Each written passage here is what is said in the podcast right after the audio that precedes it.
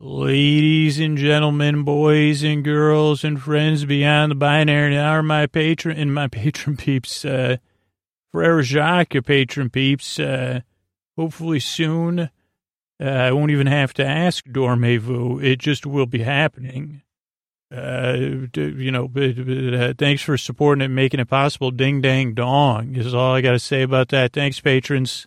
Uh, if you ever need to know anything about uh, what's going on at the show, just check out our web, web, new website, sleepwithmepodcast.com. Uh, it was for sponsors or uh, the shirts or the Bernie the uh, butterfly tote bag.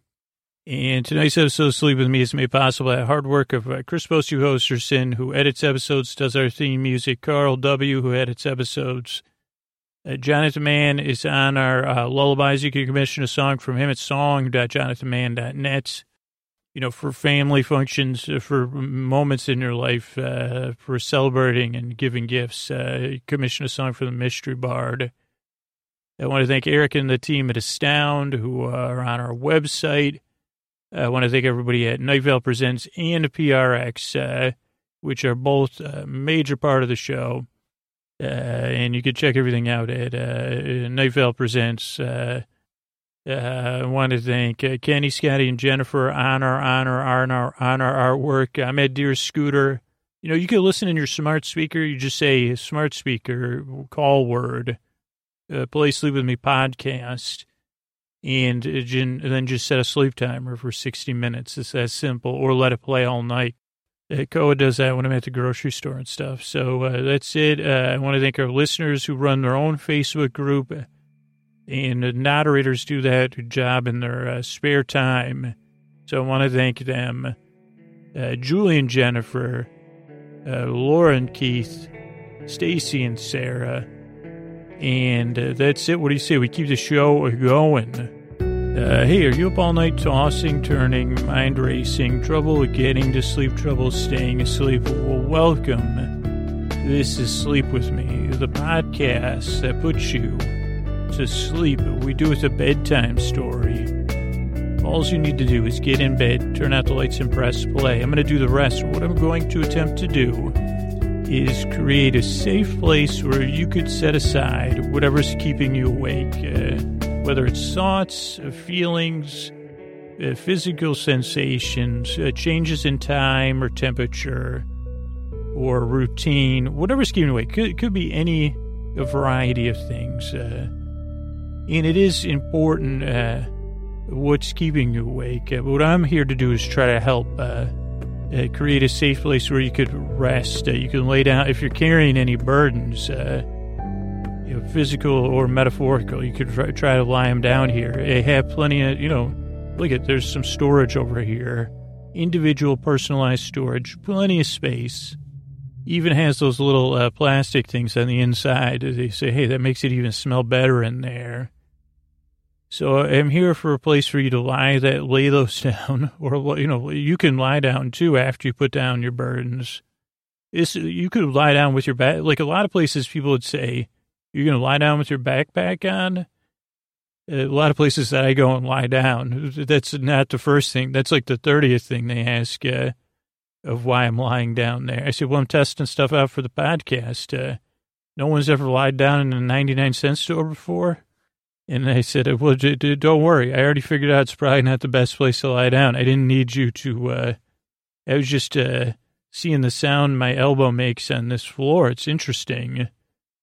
But anyway, what was I talking about? Oh, but in that case, they also said, "What we what do you?" After they, I managed to explain it to them. It turns out the manager actually was a podcast listener. Even a podcast listener said, "Why are you going to lie down on the floor?" well, again, they said, "Why are you lying down on the floor?" And then they said, "Why are you lying down with a backpack on?"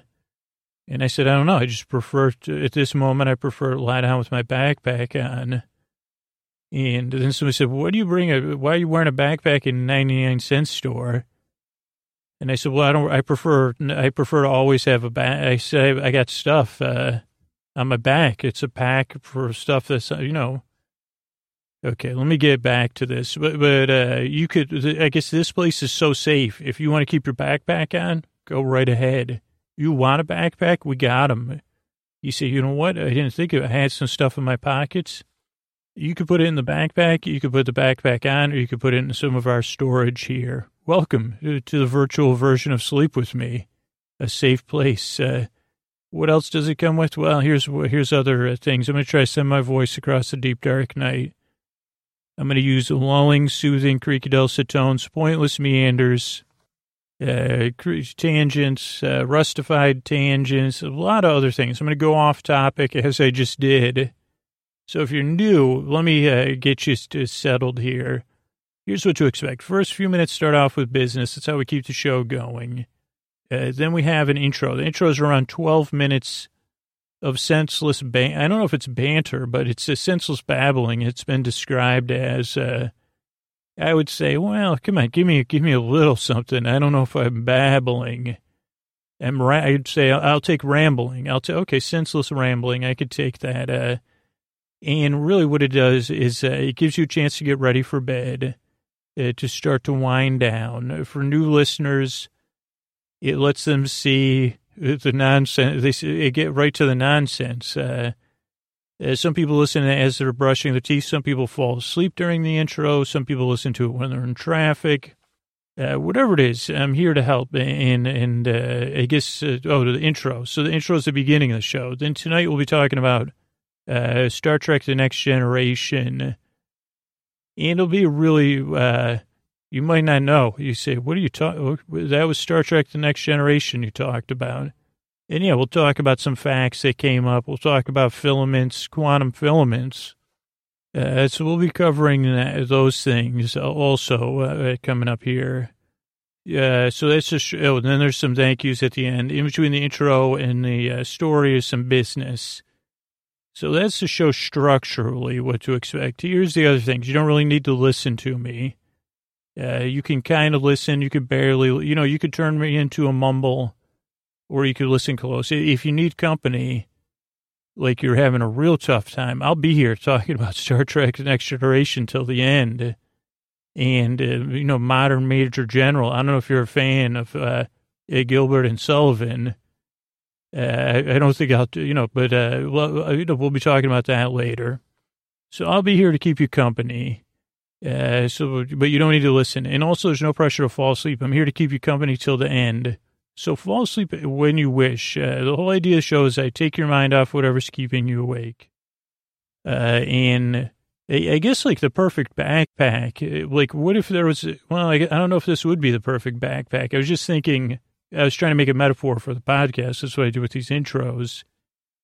And I was thinking like the perfect backpack would be one you don't know you have it on, even when there's stuff in it and it doesn't make your back sweat. I mean, that's one for me. I mean, I guess I don't mind sweating. I'm not that, but I say if we could get less back sweat, that would be terrific, uh, especially when I'm trying to catch a bus. But uh, I guess I would say part of me wants to say, yeah, the perfect backpack would be one you wouldn't know you had on. But then, of course, that would cause all sorts of issues because uh, you say, well, first I'd be like, oh my gosh, there's all my stuff in here because I didn't know I can't sense its mass or whatever weight. And it's, oh no, don't worry, it is. It's just in a feather-light container that makes the things within it feather-light. I'd say, wait, hold on.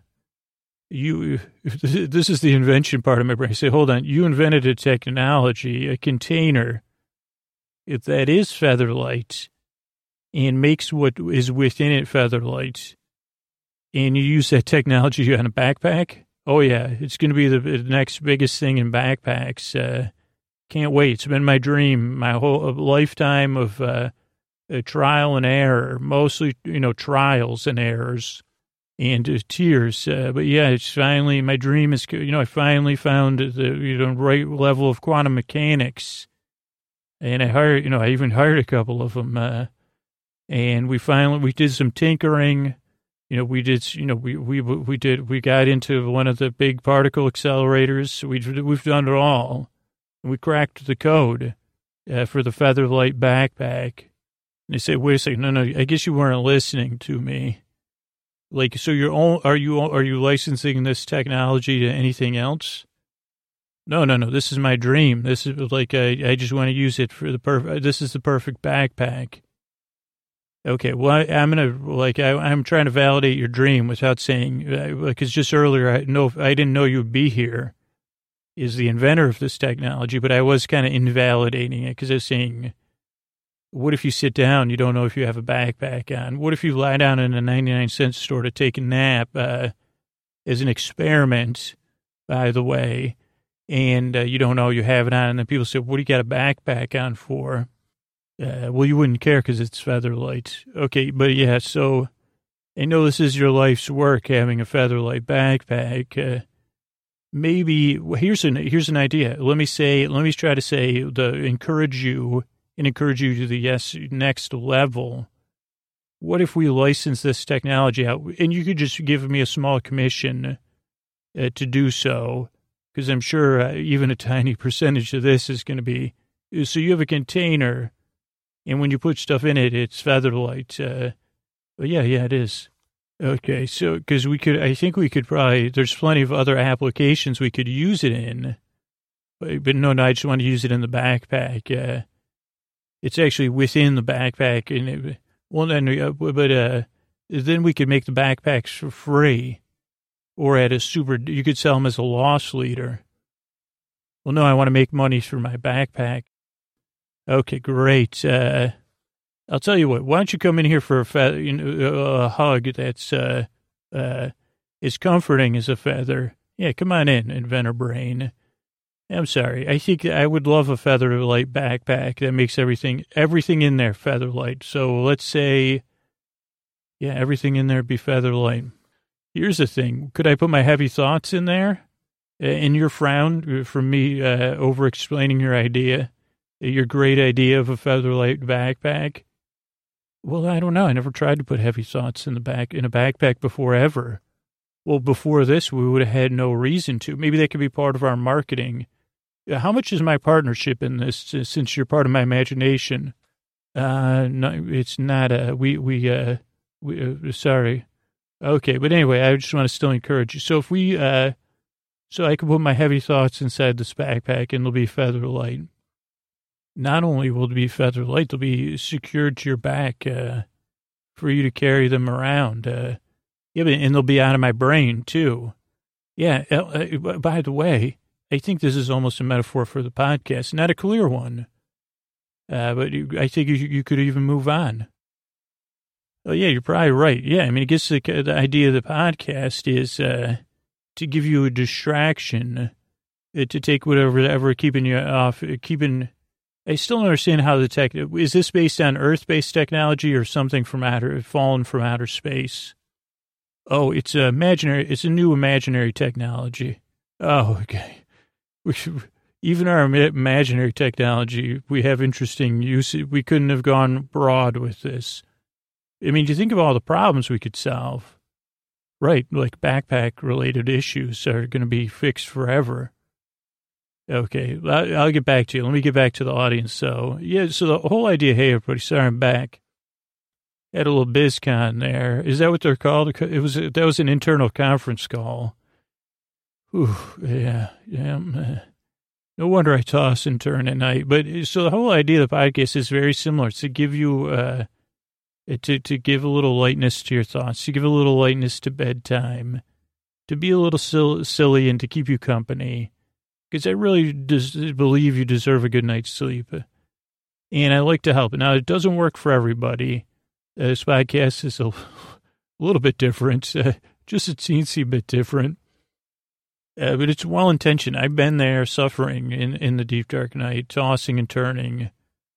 Uh, and I just wanted something to keep me company and to take my mind off of stuff. So I made the show in the hopes it would help you.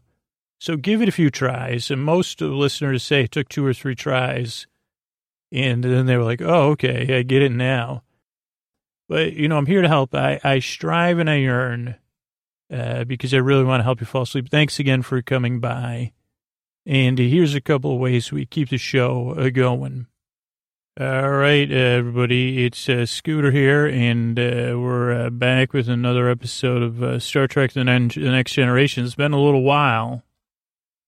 And we're talking season five, episode five, uh, Troi's in Charge. Uh, it does have, it is known by other titles, but Lieutenant Commander Troi is what I prefer.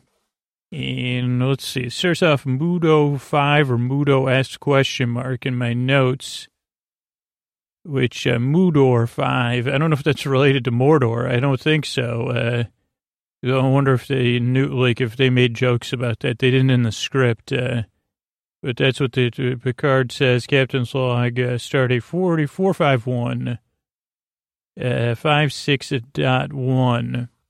The 451 is the start of somebody's number that I used to call in high school. And is there going to be uh, enjoy a welcome respite from their duties? Beautiful word, respite. Then we see, uh, I think we're in 10 forward, Keiko and O'Brien and Will. Oh, William. I put William. It's Riker because he says they're talking baby names, and Riker says, "Well, I think William's a great name." And Keiko and O'Brien are going back and forth been with Hero. Uh, Keiko's, uh, uh, let's see, I can't see. Oh, Keiko's father, and then O'Brien's father, Michael. Michael Hero. It should have been easy. If I was there, I said Michael Hero or Hero Michael. Hero Michael's better. Because, uh, I mean, Williams, uh, yeah, I think just, just, I prefer those less like a hero. You don't you like uh, I don't know. I just prefer. What do I got? What do I got to do? Uh, then they're you know getting feeling the baby kicking. Even Data. I did wonder, like, uh, like, like, uh, yeah, like everybody says, okay. Then there's a green drink in the background, in the background, the background. Uh, so uh, Worf. Oh, also, this was interesting. I don't have the timestamp, but maybe I could jump back to it here. Uh, oh, yeah, here we go. It's at 47 seconds into the show. Worf is 100% checked out of this conversation, and it's actually great acting. He is checked out. He's just sitting there, like, uh, maybe he's just in total chill mode. I, I, it doesn't look like he's checked out, like, uh, passive aggressively. He's just checked out a conversation, like looking around 10 forward. He kind of he looks like he's actually, I'm really studying it now. It looks like uh, he's watching a fly fly around. Uh, uh, so you do yourself a favor, watch it for that. Also, just watched a woman pound a light blue drink out of a highball glass uh, in the background. Checked out a convo. Then we have Geordi and Dr. Crusher. We see a lot of blue and yellow barrels. They're in some sort of uh, you know, storage uh, thingamajig, whatever they call those things. And uh, Dr. Crusher's off on another, uh, working casting another play, a musical, uh, Pirates of Penzance, Pirates of Penzance, uh, or however you say it. And she's trying to get Geordi to sing. Uh, I'm very, a very model of a model major general I have information, vegetal, animal, and material. Vegetable, though. He says they can't do it. He's pretty good though, really. Uh, see, do it. He he has a very very nice red barrel. That's what my fan writing says. But I did think he was on pitch. She says he's a little off pitch, but I mean, I, am a big fan of uh, Geordi LaForge's voice, if you know what I mean. I mean, I was raised uh, by butterflies in the sky. Uh, but okay, so they have that scene. This is, you know, the usual set jumping around the ship. Uh, primary, uh, oh, primary science uh, school fair. Uh, kids are coming for their tour. Marissa J. Gordon, uh, much like Hero William. Uh, Jay Gordon has two first names, so I don't know why they why they, we couldn't have done that. Oh, wait, it wasn't William, though, that I forgot. I already, sorry, O'Brien. I forgot what your father's name was. Uh, or maybe it was William. No, yeah, it doesn't matter. Patterson is the other young man's name. So there's Marissa, J. Gordon, and Patterson. And Patterson's a little uh, rambunctious. I don't think that's the right word, but uh, and he wants to see like uh, the the BATTLE bridge. Uh, and Picard goes, no, no, no, we're going to go to the hydroponics and astro- astrophysics labs. And Troi turns them over. And Picard says, okay. And then they get on the turbo lift. O'Brien's coming off. Uh, and he says, oh boy, he goes, I don't know who has it worse, uh, Picard, Commander Picard, Captain Picard, uh, or the kids. And then we have this great acting. Uh, Picard's on the turbo lift. He goes, "Yeah, we're proud of your science fair winners. Uh, anybody pursuing a, a, career in Starfleet? Uh, nothing. What'd you do for your science projects?" And Patterson said uh, in a hilarious vo- voice, "I planted radishes in this special dirt, and they came up all weird." And Picard says, "It's very commendable." And then Jay Gordon uh, says, I did an analysis of the lifespan of swarming moths of Gonal 4. And they have a, I thought it says a 20, 20 hour lifespan. And Picard says, uh, interesting. Then he goes to ask Marissa. I don't think we ever found out what Marissa's science fair experiment was. A spoiler.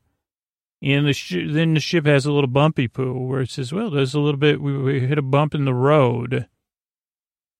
And why does Calm me? Oh, this is a question for IMDb. Colm Meaney, the actor who plays uh, O'Brien, his headshot on IMDb, which comes up if you pause stuff on Amazon, he's in a Panama hat. Uh, but the Enterprise has bumped into a quantum filament, which causes uh, me, large issues, ship-wide issues and O'Brien Troi are on the bridge. No contact with anybody. Computers are down. Uh, Monroe uh, is out because uh, they think they bump into a second quantum filament. Uh, uh, turbo lifts, turbo turbo lifts don't work. Uh, working. Oh yes, they say, "Hey, we're stuck up here." oh, I, I, didn't look this up, but I said, well, I guess the bridge is at the top of the ship. And then I was wondering what's up and what's down. These will be things for a future episode. What, how does gravity on the Enterprise work? Uh, then we're on the turbo lift with Picard and three very unhappy kids. Uh, no communicator doesn't work. And uh, he, Picard says, get me off this list, lift. Uh, Jay Gordon's very uh, non-optimistic output. And Picard says, it's just communications down and he says he he starts to raise his voice, uh, telling them everything's going to be all right, but in a, authoritative voice. I also put whiny and negative, but who could blame the kids? Picard gives it to them straight. That's what my notes say. Everything will be all right in the high voice, uh, in uh, like a uh, authoritative voice. Uh, Troi, O'Brien and Troi and uh, send out. Oh, they send out say, hey, any other ships out there? We ran into a quantum filament. Uh, then they start to run the isolation protocol. Oh, because Ro, uh, uh, Ensign Ro, she comes off the turbo lift, uh, running scans, uh, but no mo- mofo diagnostics. Oh, they can't even do full diagnostic. And they don't know if it's like malfunction of the sensors that they can't detect anybody or what? And then they say, do you sense anything, command counselor? And she goes, yeah, I sense people. Uh, not everybody's happy, but I can't tell where they are. And Ro tries, she starts to take command of the situation. And she says, well, who's in command? Who's the duty officer? And O'Brien says, Monroe, but she's stepped out to go to the big farm in the space. Uh, and he says, Counselor Troi is the senior officer on deck. Uh, and Ro does a quadruple take. Uh, she says, wait a second, Counselor Troi, I guess her viewpoint of uh, professions is skewed. Ian O'Brien says, yep, she's a lieutenant commander, is the rank. Uh, Ian Troi, similar to Picard, says, I'm open to suggestions, so let's figure this out. Ian O'Brien says, uh, well, let's do procedure alpha two. Uh, put everything on manual override. She goes, okay. And then uh, Rose says, let's uh, stabilize everything, get some communications going. And Troi says, great. And then she says, Mr. Mandel, uh, help uh, Ensign Ro. Let's see what else I have here. Alpha, oh, that was Alpha Protocol or whatever. Oh dear. Oh, but after that, we get a oh dear close up of Troi. Then we have a shot of Enterprise in space without power. That looked cool. Then we go to 10 forward, a lot of tipped over tables. And 1111, worth checking out. in the background. There's a strange dog duck sculpture on one of the tables. Uh, like I don't know if somebody put it there because like most of the tables on 10 Fort are flipped over, except for this one. Not only is it, I think it's like a booth table, so it may have been secured to the ground, but it has this bizarre, strange, uh, like uh, it, I don't know, dog duck sculpture thing. Uh, let's see. Worf's running scans. Riker's helping Keiko. They say we have no access to the bridge or to sick bay. Riker says, hey, let's assume the, the WRST. And uh, then him, him and Data say, okay, let's use the crawlway. We'll take command of the ship. Uh, that's what we need to do. Worf, 10 forwards now, the sick bay. You're in charge. Uh, then I don't know where this comes up. Oh, I think maybe this is back on the bridge. They say clear the power shunt. Oh no, this is with uh, Geordi and Crusher, and then this, uh, the shunt is cleared. And then uh, Geordi says, "Let's use the emergency hand actuator." Actuator.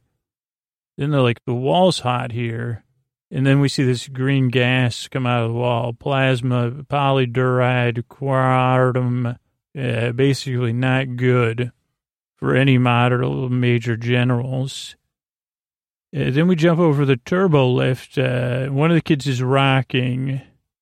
One kid negative uh, uh, something. Marissa is quietly helping as Picard tries to figure stuff out. Uh, and Picard just like has a little backache, and, he's trying to stretch to reach the top of the elevator, but he can't quite reach it. And then Picard starts to show his adaptability. He says, "Okay, well, Marissa, I need a first officer. You're the oldest. Uh, will you be my number one?" And she goes, "Number one." He goes, "That's what I call my first officer." So he says, "You're number number one. Let's get a let's get a crew together." And he goes, Jay, what do you think about being science officer? He goes, it's Jay Gordon, dude. And Picard says, forgive me, Jay Gordon. And Jay Gordon accepts science officer. And then the radish kid, who Picard does almost nickname the radish kid. He goes, hey, you were in charge of radishes. So he goes, first officer, science officer. You're the executive officer in charge of radishes. Uh, and the kid says, "Sounds great. I love I love experimenting on radishes." Uh, and says, "Okay, let's get to work." Jay Gordon was my favorite part. Uh, Radish Commander. I mean, come on, that couldn't be more podcasty. Then uh, I, this is a little joke, a little pun. They're in the crawl space in space. Uh, Geordi, I mean, uh, Data and Riker, thirteen sixty five Baker. Would you said, is that Baker Street? Like, what's the address in Baker Street? Uh, is that an inside joke? Uh, there's a coolant re- leak, uh, something about 83 rads and uh, uh, something. Uh, oh, is this back? Maybe this is back with Geordi. Oh, yeah, these are SAT questions. Let me see if I could read these. So you should watch this if you're studying the SAT. I'll give you a SAT question here. There's two in a row, too.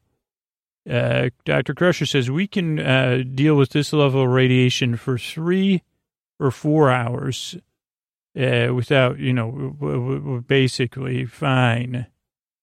And uh, LaForge says, what are the rad levels in the quartum or whatever?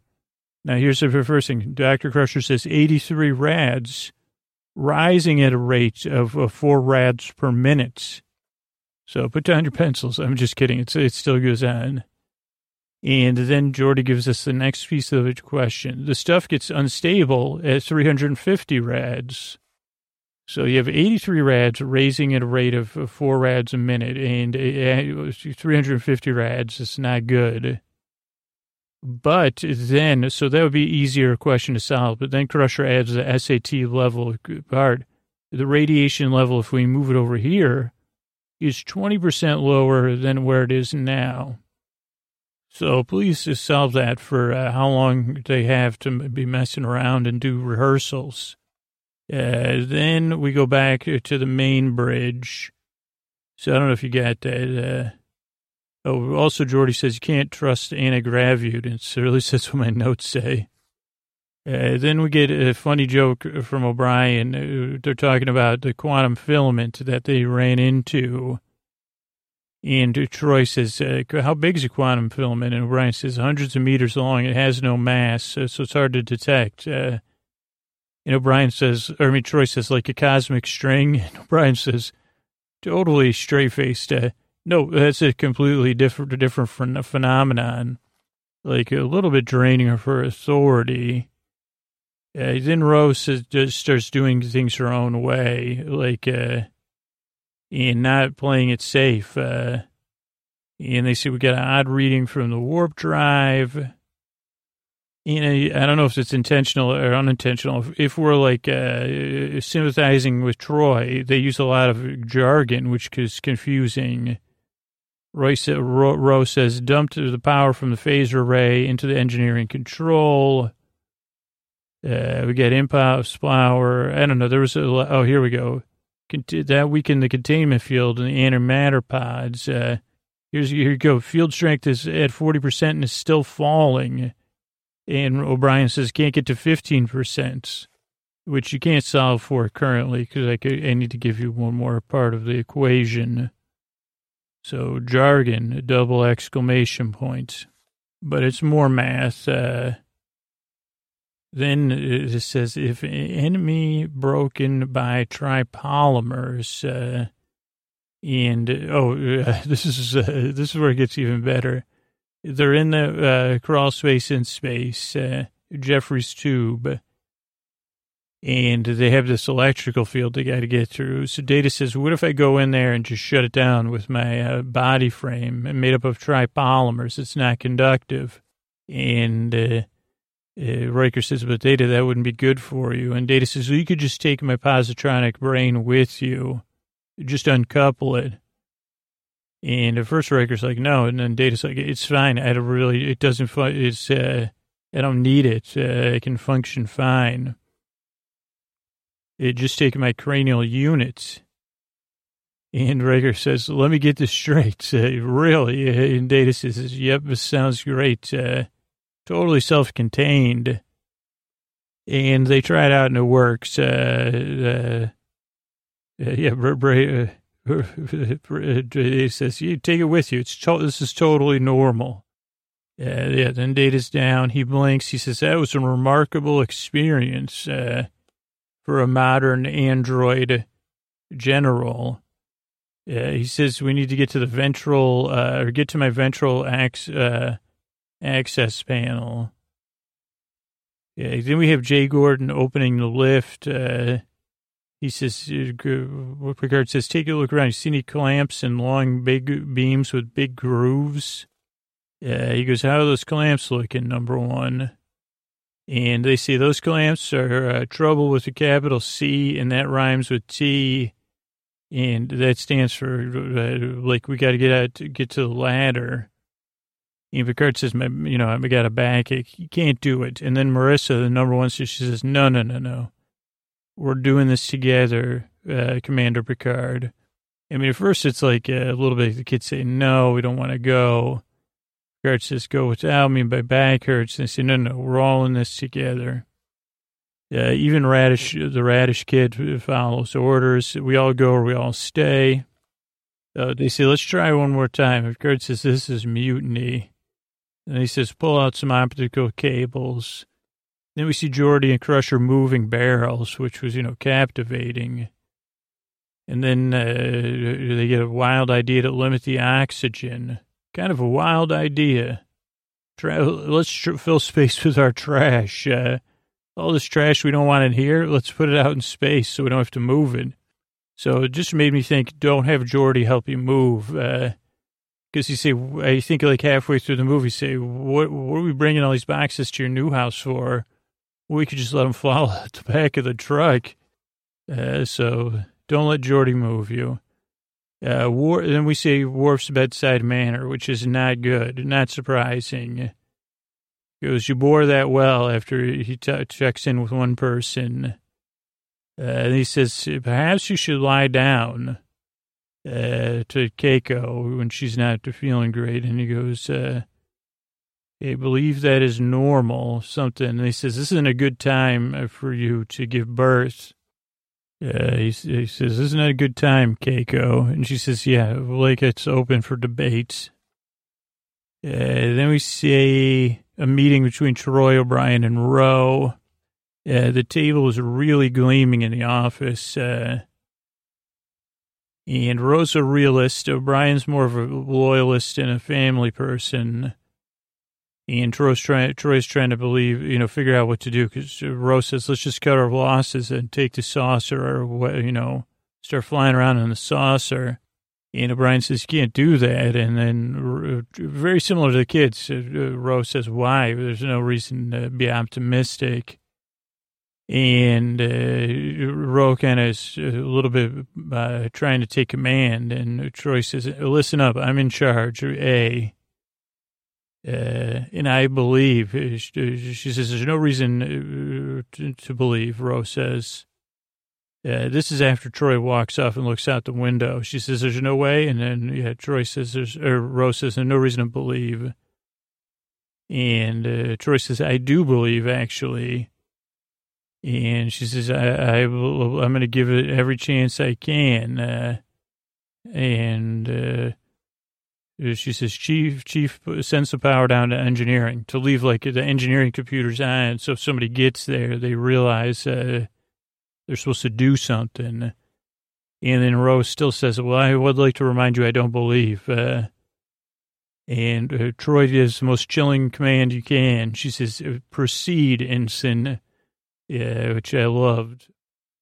Uh, then we see Picard and the kid crew. They're all linked together. They can't get one of the doors open as they're on the ladder. And these kids start saying, I don't believe, I don't believe. Uh, ready, hang, hang on. Yeah, uh, yeah. Troi says, uh, is that uh, them?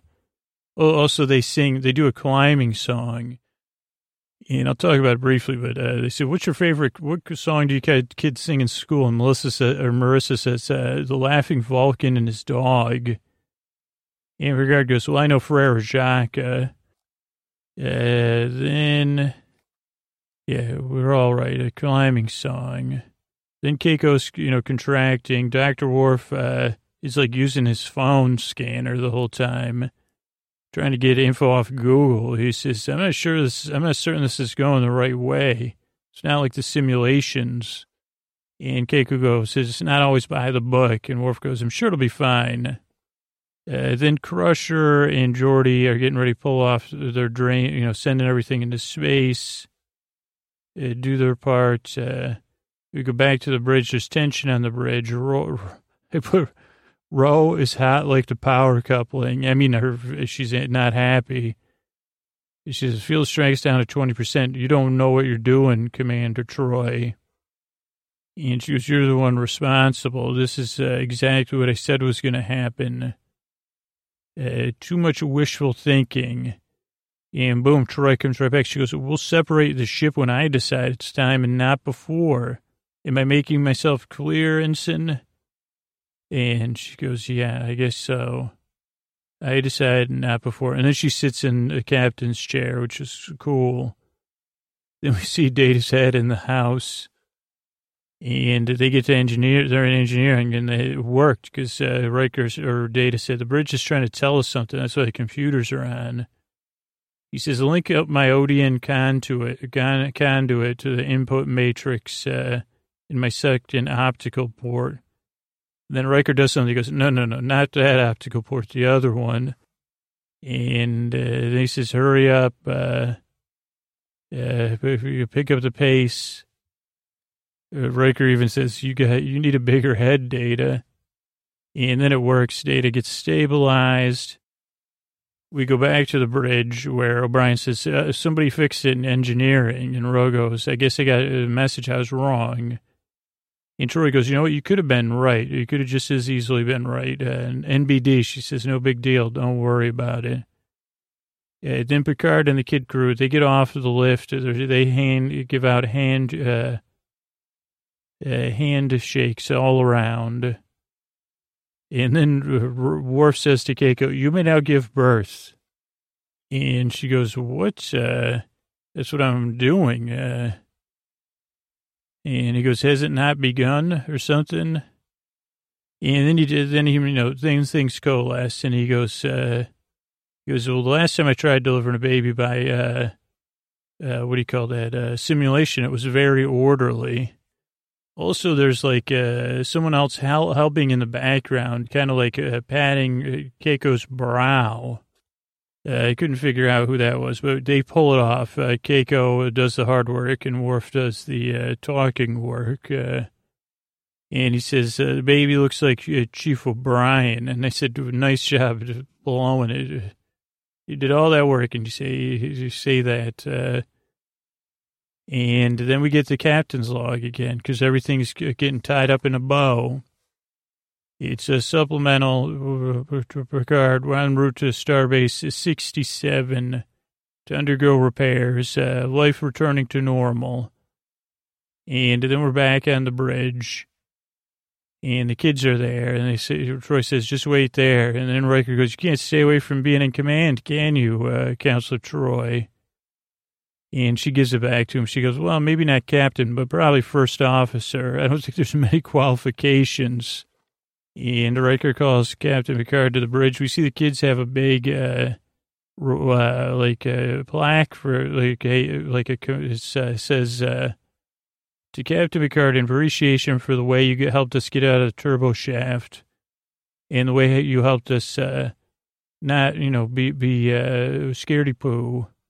Uh, J. Gordon Graas, G R A A S, uh, Patterson Supra, and Marissa Flores. And uh, Patterson, the radish kid, aka the radish kid, he says, I made the back piece. If Picard goes, stick to radishes, kid. He goes, a wonderful job. He goes, by the way, we're going to finish the tour starting with the BATTLE bridge, 1,400 hours. And he go, I guess he goes, but first I'm going to take a nap because then he goes, number one, you have the bridge. And then we get the last, uh, I guess 80s, 90s TV could laugh. Uh, Marissa and Riker both say, aye, sir, at the same time. And then they go, Jinx, buy me a Coke. Uh, and they say, nope, buy me a Coke. One, two, three or whatever, however you do the jinx. Uh, and that's how the episode ends. So then let's look up what came up on this episode here. Okay, this is from Cornell University Library uh, from 2016, actually. Quantum filaments and dipolar Bose-Einstein condensates.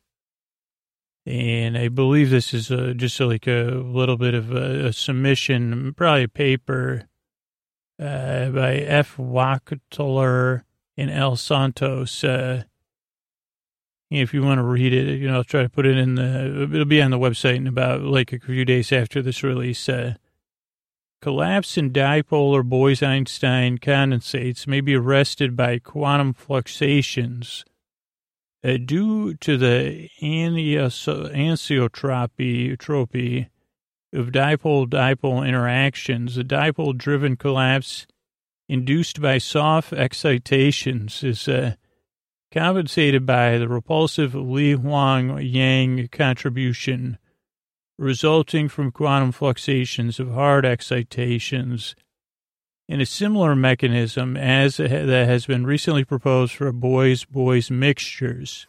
The arrested collapse results in a self-bound filament-like droplets, providing an explanation to a recent di dysprosium experiments. Arrested instability in droplet formation are novel general features directly linked to the nature of the dipole-dipole interactions and should hence play an important role in all future experiments with strongly dipolar gases. Yeah, but let's see what Memory Alpha Wiki, Wiki says about that. That's what the scientists say, or the students. Uh, quantum filament is uh, an astrophysical phenomenon which can be very, you know, trouble. Like I said, with capital Q, not having to do with Q, that rhymes with bantam. Uh, they can be hundreds of meters long, but have almost no mass, making them difficult to, to detect. Yeah, and that's that's about it there. Uh, what about the modern Major General song? Let's do some reading about that on Wikipedia. I am the model, the very model of a modern Major General. is a patter song from Gilbert and Sullivan's 1879 comic opera, The Pirates of Penzance. It is perhaps the most famous song in all of their operas, uh, sung by Major General Stanley at the first entrance in Act One. It's a satire of the modern, educated British Army officer of the late 18th, uh, 19th century. And it's a difficult song to perform, even reading it, as we'll probably see in a second. Uh, it uh, is replete with historical and cultural references, which the modern Major General uh, describes as impressive and well-rounded education. It's kind of debatable of who it's based on or whom.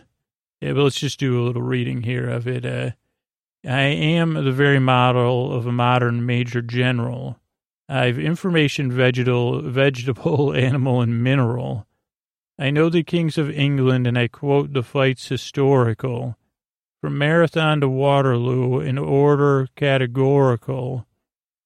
I'm very well acquainted too with matters mathematical, not me. I understand equations, both simple, simple and quadratical.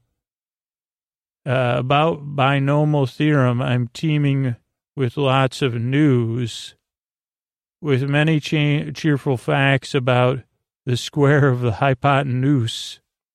I'm very good at integral and differential calculus. I know the scientific names of beings and animalculous. In short, in materials, veg- vegetable, animal, and mineral, I am the very model of a modern major general. I know our mythic history, King Arthur's and Sir, Sir Caradoc's. I answer hard acrostics, and I have a pretty taste for paradox. I could quote Ecclesiastics, uh, all the crimes of Elagaba, somebody. In conics, I can floor peculiarities parabolas. Uh, I can uh, tell undoubted Raphaels from General Dows and Zoffanies. I know the croaking chorus from the frogs of Aristophanes. I can hum a fugue of which I've heard the music's din afore, and whistle all the airs from that infernal nonsense pinafore. I can write a washing bill in Babylonic cuneiform, and tell you every detail of Cataractus's uniform. In short, in matters vegetable, animal, and mineral, I am the very model of a modern major general. In fact, I know what is meant by, and I don't mammalian and ravelin. When I could tell at sight a Mauser rifle from a javelin, which such affairs as sorties and surprises I'm more wary at. I know precisely what is meant by commissariat. Uh, when I learnt what progress has been made in modern gunnery, when I know more of tactics than a novice in the nunnery. In short, when I've a smattering of elemental strategy, you'll say a better modern general has never sat Aji. For my military novel knowledge, I'm both uh, plucky and adventury, has only been brought down to the beginning of the century. But in uh, matters of vegetable, animal, and mineral, I am the very model of a modern major general. And I would have loved to hear Geordi sing all that. What about this word I kept mispronouncing during the episode? Uh, quar autumn, which is a fuel source in uh, Starfleet emergency thruster packs. It generally uh, is stable, but as we know, at 350 rads, it's a trouble and also takes uh, two uh, people to move their uh, barrels. Uh, then we have, uh, oh, what's an ensign? I didn't know what an ensign was. It's a commissioned rank, the equivalent of which was used by service organizations of many civilizations. Uh, at traditional naval grade, ensign was the most junior line officer below lieutenant grades, usually immediately under a lieutenant or lieutenant junior grade and uh, that was usually the first rank assign- assigned to new officers who graduated from Starfleet Academy. And here's the great news: uh, primary duty, professional growth, both as a leader and as an occupational uh, specialist. And maybe a listener, a row, Uh, they are mentored by the more senior officers, uh, as well as their uh, subordinate uh, chief petty officer, as a part of the development of Starfleet leaders. As they proved more capable, capable they were um, considered for promotion. Uh, and some larger starships, like Galaxy class ships, uh, was not uncommon for veterans and seasoned enlisted personnel to have ensigns working for them as technicians. Uh, so the ensign could learn the ropes of the more technical aspects, like uh, transporters. Uh, so that's a little bit about uh, Chekov was an ensign, Wesley Crusher, uh, Dax from Deep Space Nine, Harry Kim, Voyager, Ro Laren from, uh, you know, Travis Mayweather, Nog, uh, Tom Paris, uh, Hoshi, Hoshi Sato, Demora Sulu, and uh, Sylvia Tilly. Uh, so it's just a little bit about Ensign. Uh, so I guess, yeah, entry level officer. Uh, this was funny. There's not really a lot about it, uh, but uh, so Star Trek, if you need some help, get a hold of me. The Laughing Vulcan and his dog.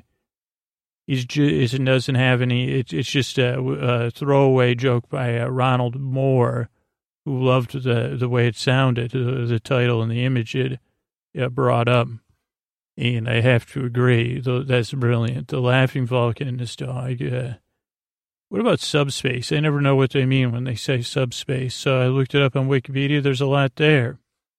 In mathematics, it could refer to a space inheriting all space inheriting all characteristics characteristics of parent space, a subset of topological space endowed with subspace type topology.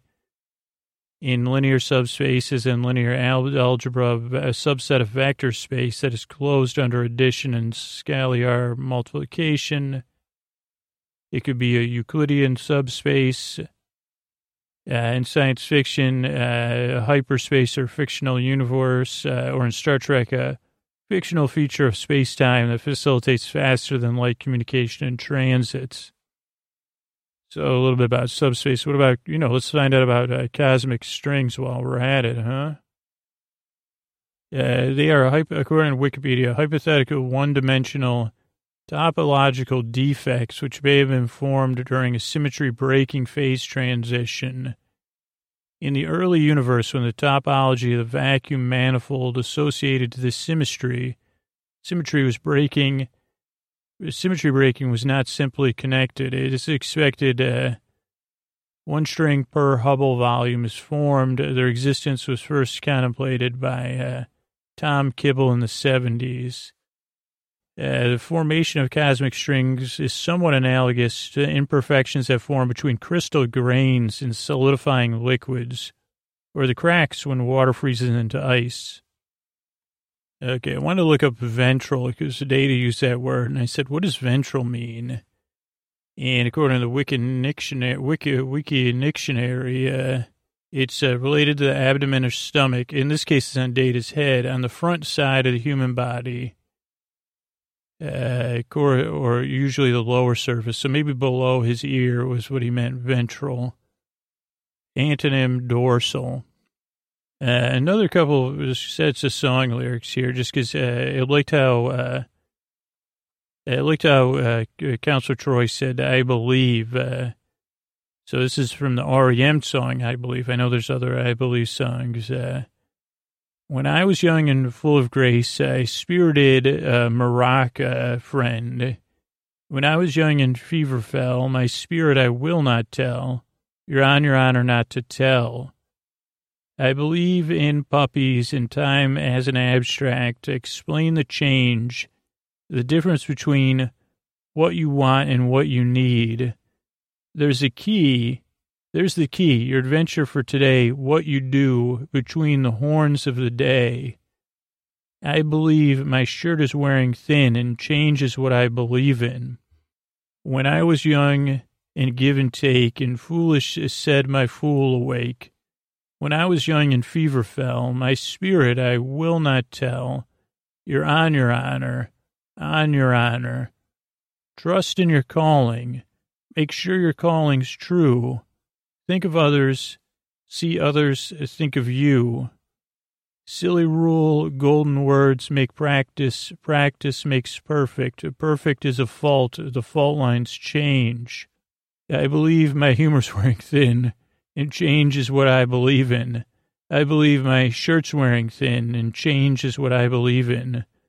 When I was young and full of grace and spirited of Maraca, when I was young and feverfell, my spirit I will not tell. Your on, your honor on your honor. I believe in example. I believe my throat hurts. Example is the checker to the key. I believe my humor's wearing thin and the poles, I believe the poles are shifting. I believe my shirt is wearing thin and change is what I believe in. So that's, uh, I believe. And then I would cap it off here with uh, Frere Jacques, uh, which uh, is a nursery rhyme and song uh, known in English as Brother John, and in many other uh, languages, traditionally sung in a round. It's about a friar who has overslept and is urged to wake up and sound the bell uh, for early morning or midnight prayers, uh, which is, you know, so other monks wake up. Uh, let's see, the theories of origin, maybe 17th century it may have not even always been a positive song. Uh, so it, there's, there's, a lot there, but let's read the uh, lyrics. Uh, Frère Jacques, Frère Jacques, dormez-vous, uh, dormez-vous. Uh, sonas lot matinas, uh, sona lot matinas, uh, ding, dang, dong, uh, ding, dang, dong.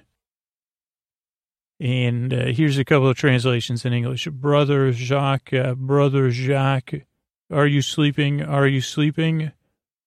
Uh, ring the bells for matins. Uh, ring the bells for matins. Ding dang dong. A uh, ding dang dong. Or are you sleeping? Are you sleeping? Brother John. Brother John. Morning bells are ringing. Actually, Brother John, they should be ringing, but they're not because you. Morning bells are ringing. Ding dang dong. A ding dang dong. Uh, so that's a little bit, a bit about uh, this episode uh, with Counselor Troi in charge. Uh, good night, everybody. Uh, I want to thank all our new patrons, Colleen, Jack, and Alina. Thanks, thanks, and good night. Leonardo, Haley, and Allison, thank you, thanks, and good night. Marty, Patrick, and Thomas, thank you, thanks, and good night. Uh, Beth, uh, Clary, and Matthew, thank you, thanks, and good night. Callie, Soul, and Sign, thank you, thanks, and good night. Uh, Tracy, uh, Allison, and Sean, thanks, thanks, and good night. Uh, Jackie, Terry, and Rachel, thanks, thanks, and good night. Emily, Kathy, and Justin, thank you, thanks, and good night. Heather, Owen, and Andy, thank you, thanks, and good night. Uh, Katie with an IE, Katie with a Y, and David, thank you, thanks, thanks, and good night. Uh, Christine, Lorray, and Robert, uh, thanks, thanks, thanks, and good night. Uh, Catherine, Linda, and uh, Jamaica, thanks, thanks, and good night. Laura H, uh, Laura C, and Hannah, thanks, thanks, and good night. Uh, Hannah, Ellen, and Aster, thank you, thanks, and good night. Samantha, Angela, and Kelly, thanks, thanks, and good night. Madison, Mel, and Tori, thank you, thanks, and good night. Halgier, uh, Martin, and LG, thank you, thanks, thanks, and good night. Alicia, Latitude, and Val, thank you, thanks, and good night. Colleen, Megan, and Liz, thank you, thanks, and good night. Anyang, Mark and Craig, thank you, thanks, and good night. Holly, Linda, and Emily, thank you, thanks, and good night. Will, Daniel, and Rosanna, thank you, thanks, and good night. Dahlia, Christine, and Shell, thanks, thanks, and good night. Uh, Dawn Marie, uh, thank you, thanks, and good night. Thanks, everybody, for supporting the show on Patreon. Thanks, and good night. Uh, don't forget, uh, if you want to become a patron, sleepwithmepodcast.com slash patron, P-A-T-R-O-N. And uh, thanks to everyone at Night Vale Presents. Uh, Sleep With Me is a proud member of Night Vale Presents. And also thanks to everyone at PRX. Uh, wonderful uh, behind the scenes support as well. Good night.